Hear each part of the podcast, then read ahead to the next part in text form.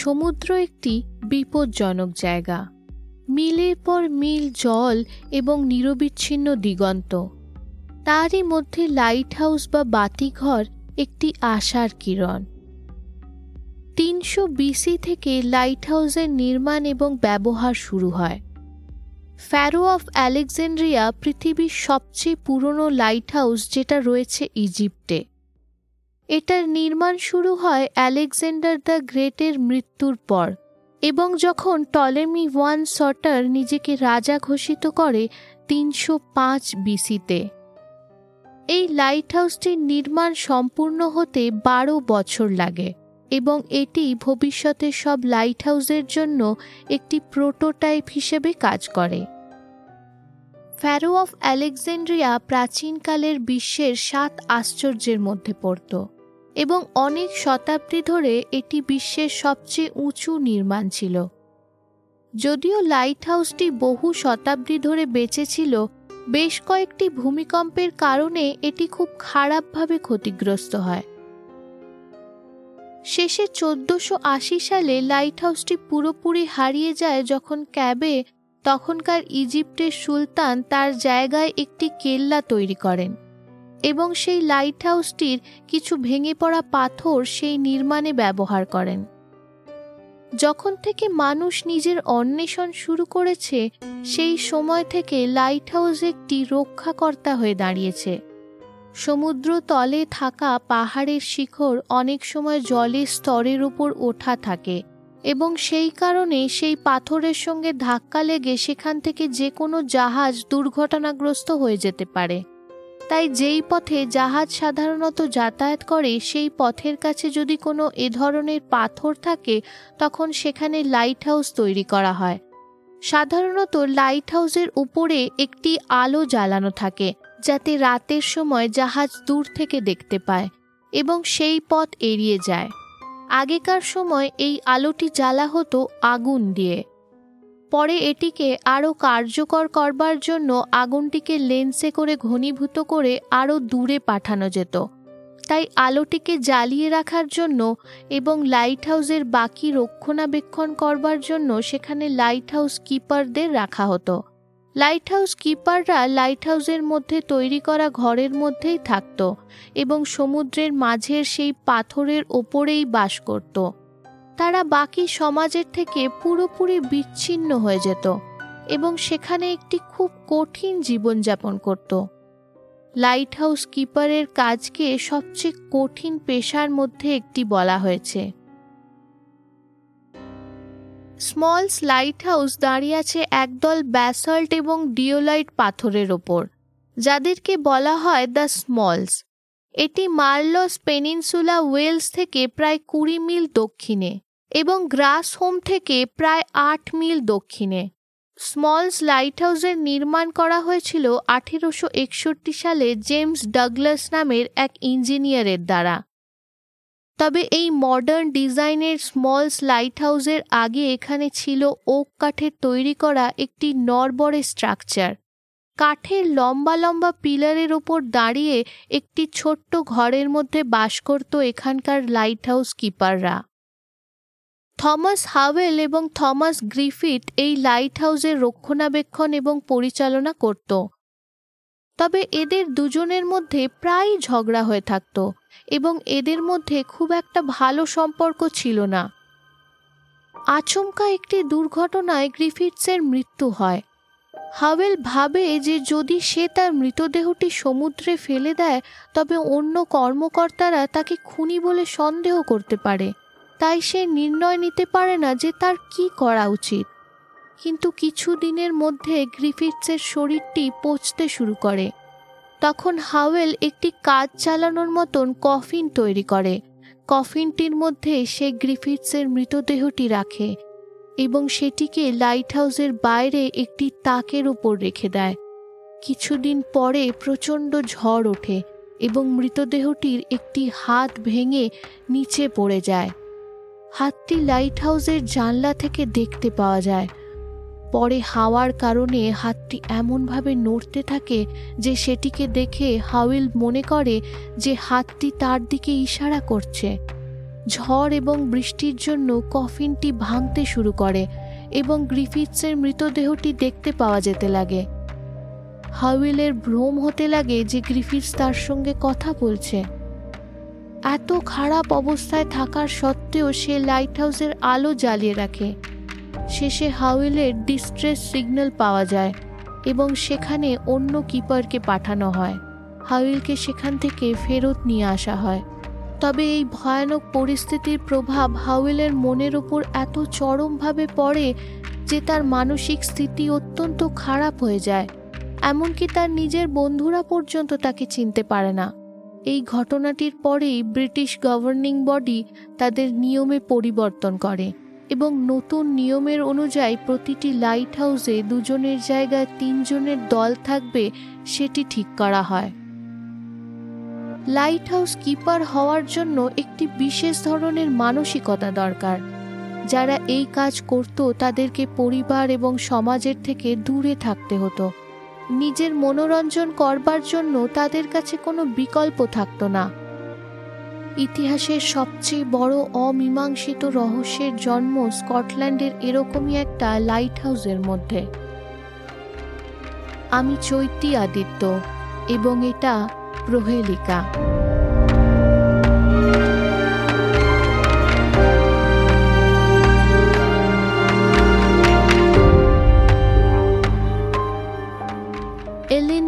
ফ্ল্যানান দ্বীপপুঞ্জের মধ্যে একটি দ্বীপের নাম। ফ্ল্যানান দ্বীপপুঞ্জ একেবারেই নির্জন এবং এলেন মোর হল এখানকার সবচেয়ে বড় দ্বীপ। তবে সবচেয়ে বড় হলেও এটি কেবল সতেরো দশমিক পাঁচ একর জায়গা জুড়েই আছে। এটা স্কটল্যান্ডের পশ্চিম উপকূলে স্থিত। এখান থেকে সবচেয়ে কাছের উপকূল হল দ্য আইল অফ লুইস, যেটি এখান থেকে তিরিশ কিলোমিটার দূর। অনেক রকমের ভুতুরে গল্প এই জায়গাটাকে নিয়ে রয়েছে। যে কারণে জায়গাটি দুর্ভাগ্যজনক জায়গা হিসেবে স্থানীয় লোকেরা জানে। অনেক প্রতিকূল প্রেতাত্মা, দৈত্য পাখি এবং বামন মানুষেরা এখানে রয়েছে বলে মনে করা হয়। এবং সেই কারণে কোনো মানুষ এলেন মোড়ে বাস করে না।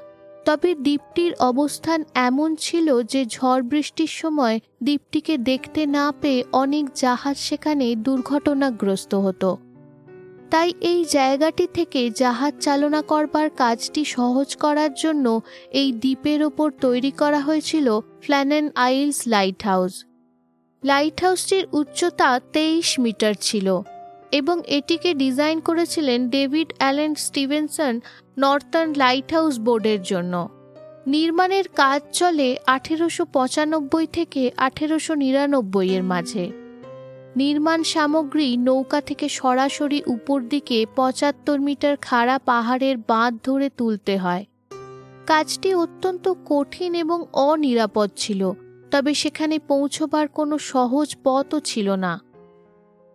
সাতই ডিসেম্বর আঠেরোশো নিরানব্বইয়ে প্রথম ফ্ল্যানেন আইলস লাইট হাউসে আলো জ্বলে। সেই সময় লাইট হাউসে তিনজনকে রাখার নিয়ম ছিল। ফ্ল্যানেন আইলস লাইট হাউসে তেতাল্লিশ বছর বয়সী জেমস ড্যাকেট, চল্লিশ বছর বয়সী ডোনাল্ড ম্যাকার্থার এবং আঠাশ বছর বয়সী থমাস মার্শালকে কিপার হিসেবে রাখা হয়েছিল। তাদের কাজটি একাকী হলেও খুব একটা কঠিন ছিল না। প্রথম এক বছর কোনো উল্লেখযোগ্য ঘটনা ছাড়াই কেটে যায়। তবে কিছুদিন পর পনেরোই ডিসেম্বর রাতে সেখান থেকে একটি স্টিমার পেরোবার সময় ক্যাপ্টেন লক্ষ্য করে যে লাইট হাউসের আলোটি জ্বলছে না। তখন সে একটি ওয়্যারলেস মেসেজও পাঠায় কসমোপলিটন লাইন স্টিমার্স হেডকোয়ার্টার্সে। সিএলএস এর রিপোর্টে উল্লেখ করা হয় যে তারা ব্যাপারটি লাইট হাউস বোর্ডকে জানাতে ভুলে যায়। কারণ তারা অন্য জরুরি কাজে ব্যস্ত হয়ে পড়ে। রডরিক ম্যাকেনজি, যার কাজ ছিল নিয়মিত লাইট হাউসের আলোটিকে চেক করবার, সে খেয়াল পর্যন্ত করে না যে আলোটি জ্বলছে না। আঠেরোই ডিসেম্বর থেকে এক বিরাট ঝড় ওঠে সেখানে এবং একজন চতুর্থ কিপার, যার সেই লাইট হাউসে যাওয়ার কথা ছিল, সে ছাব্বিশে ডিসেম্বর পর্যন্ত সেখানে পৌঁছতে পারে না। ছাব্বিশে ডিসেম্বর যখন captain Jim Harvey Flannan Isles light হাউসে পৌঁছন, তখন এসেই তিনি বোঝেন যে সব কিছু স্বাভাবিক ছিল না। লাইট হাউসের রিলিফ ফ্ল্যাগটি ছিল না এবং কেউ সেখানে তাদের আসার অপেক্ষাও করছিল না। তার নৌকা থেকেই সে তার হুইসেলটি বাজায় এবং একটি ফ্লেয়ারও ছাড়ে। এই আশায় যে হয়তো তিনজন কিপারের মধ্যে কেউ তাদেরকে দেখতে পাবে। তবে আইল্যান্ড থেকে কোনো উত্তর শুনতে পাওয়া যায় না। তাই ক্যাপ্টেন মুর নামের এক ব্যক্তিকে তদন্ত করতে আইল্যান্ডের উপর পাঠায়। খোলা লাইট হাউসের ভেতরে ঢোকার পরই মুর বোঝে যে সেখানে কিছু একটা সন্দেহজনক ছিল। মুর দেখে যে সেখানে ক্লেদান্ত ভাব কাটাবার জন্য সাধারণের মতন কোনো আগুন জ্বালা ছিল না। বিছানাগুলো অব্যবহৃত পড়েছিল। এবং সব ঘড়িগুলো বন্ধ হয়ে গিয়েছিল। তবে লাইট হাউসের আলোটি কিন্তু কার্যরত ছিল। সে সন্দেহ করে যে হয়তো সেখানে কোনো দুর্ঘটনা হয়ে থাকতে পারে। তবে ঠিক এমন কি ঘটনা ঘটতে পারে যে একসঙ্গে তিনজন কিপারই নিখোঁজ হয়ে যাবে, সেটা সে বুঝতে পারে না। তাই নৌকার ক্যাপ্টেন সেখানে মুরের সঙ্গে আর তিনজনকে আরও তদন্ত করবার জন্য রেখে নিজে নিকটতম টেলিগ্রাফ স্টেশনে চলে যায়। সেখানে পৌঁছে সে এডিনবার্গে secretary of Northern light house বোর্ডকে একটি মেসেজ পাঠায়। তাতে সে লেখে, ফ্লানান্সে একটি ভয়াবহ দুর্ঘটনা ঘটেছে।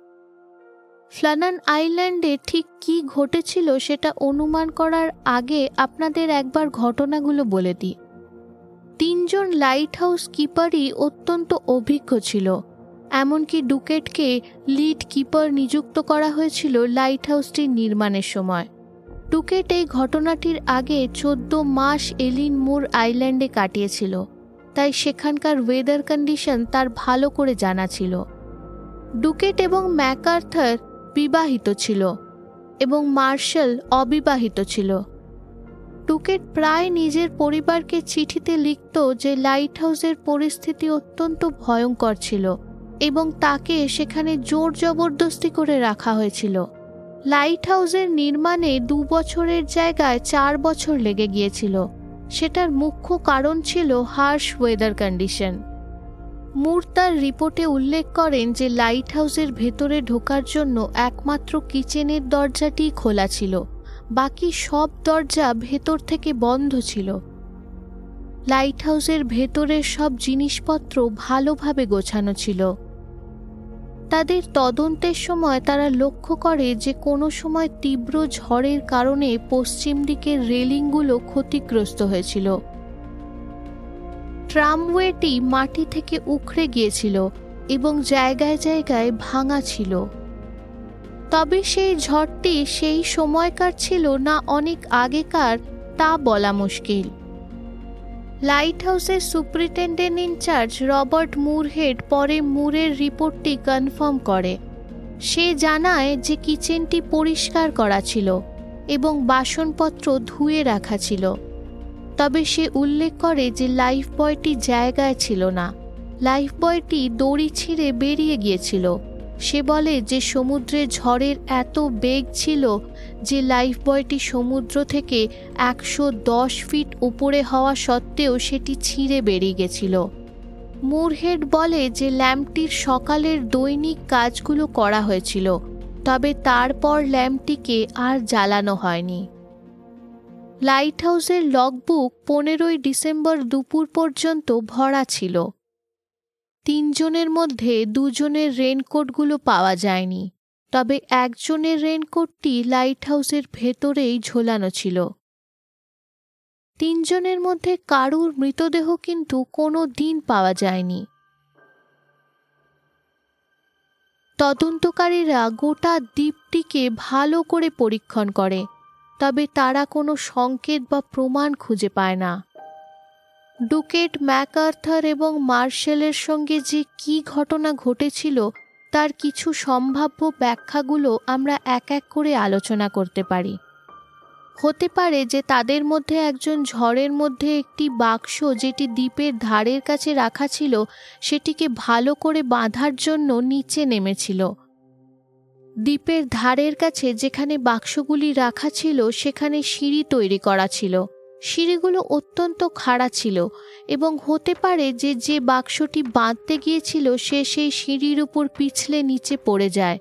সেটি দেখে তখন বাকি দুজন তাড়াতাড়ি করে তাকে বাঁচাতে যায়। তবে কোনো কারণে তারা তাকে বাঁচাতে গিয়ে নিজেও মারা পড়ে।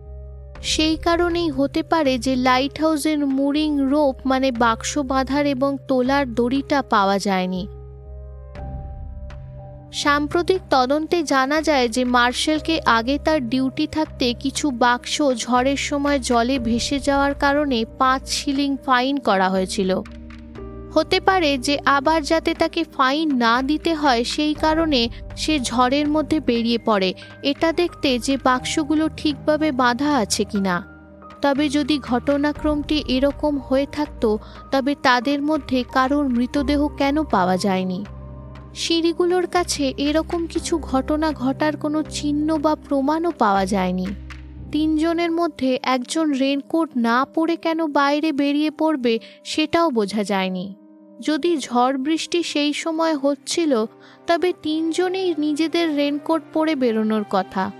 তাই বলা যেতে পারে যে এই ঘটনাক্রমটি সত্যি ঘটে থাকার সম্ভাবনা খুব কম।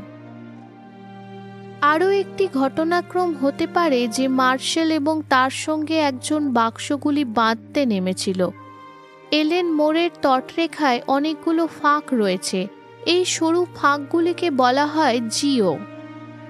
পশ্চিম তটরেখার কাছে এই জিওগুলির মধ্য দিয়ে সমুদ্রের ঢেউগুলো ঢুকে একটি গুহার মধ্যে ঢোকে। হাই সিয়ের সময় বা ঝড়ের সময় গুহার ভেতরে জলটি এত জোরে ঢোকে যে একটি বিরাট বিস্ফোট করে জলটি আবার গুহা থেকে বাইরে বেরোয়। যখন তারা নিচে ছিল, তখন তৃতীয় জন লাইট হাউস থেকে ক্রমশ অনেকগুলো এরকম বিস্ফোট দেখতে পায়। তখন সে আন্দাজ করে যে কিছু বড় বড় ঢেউ তাদের দিকে এগিয়ে আসছে।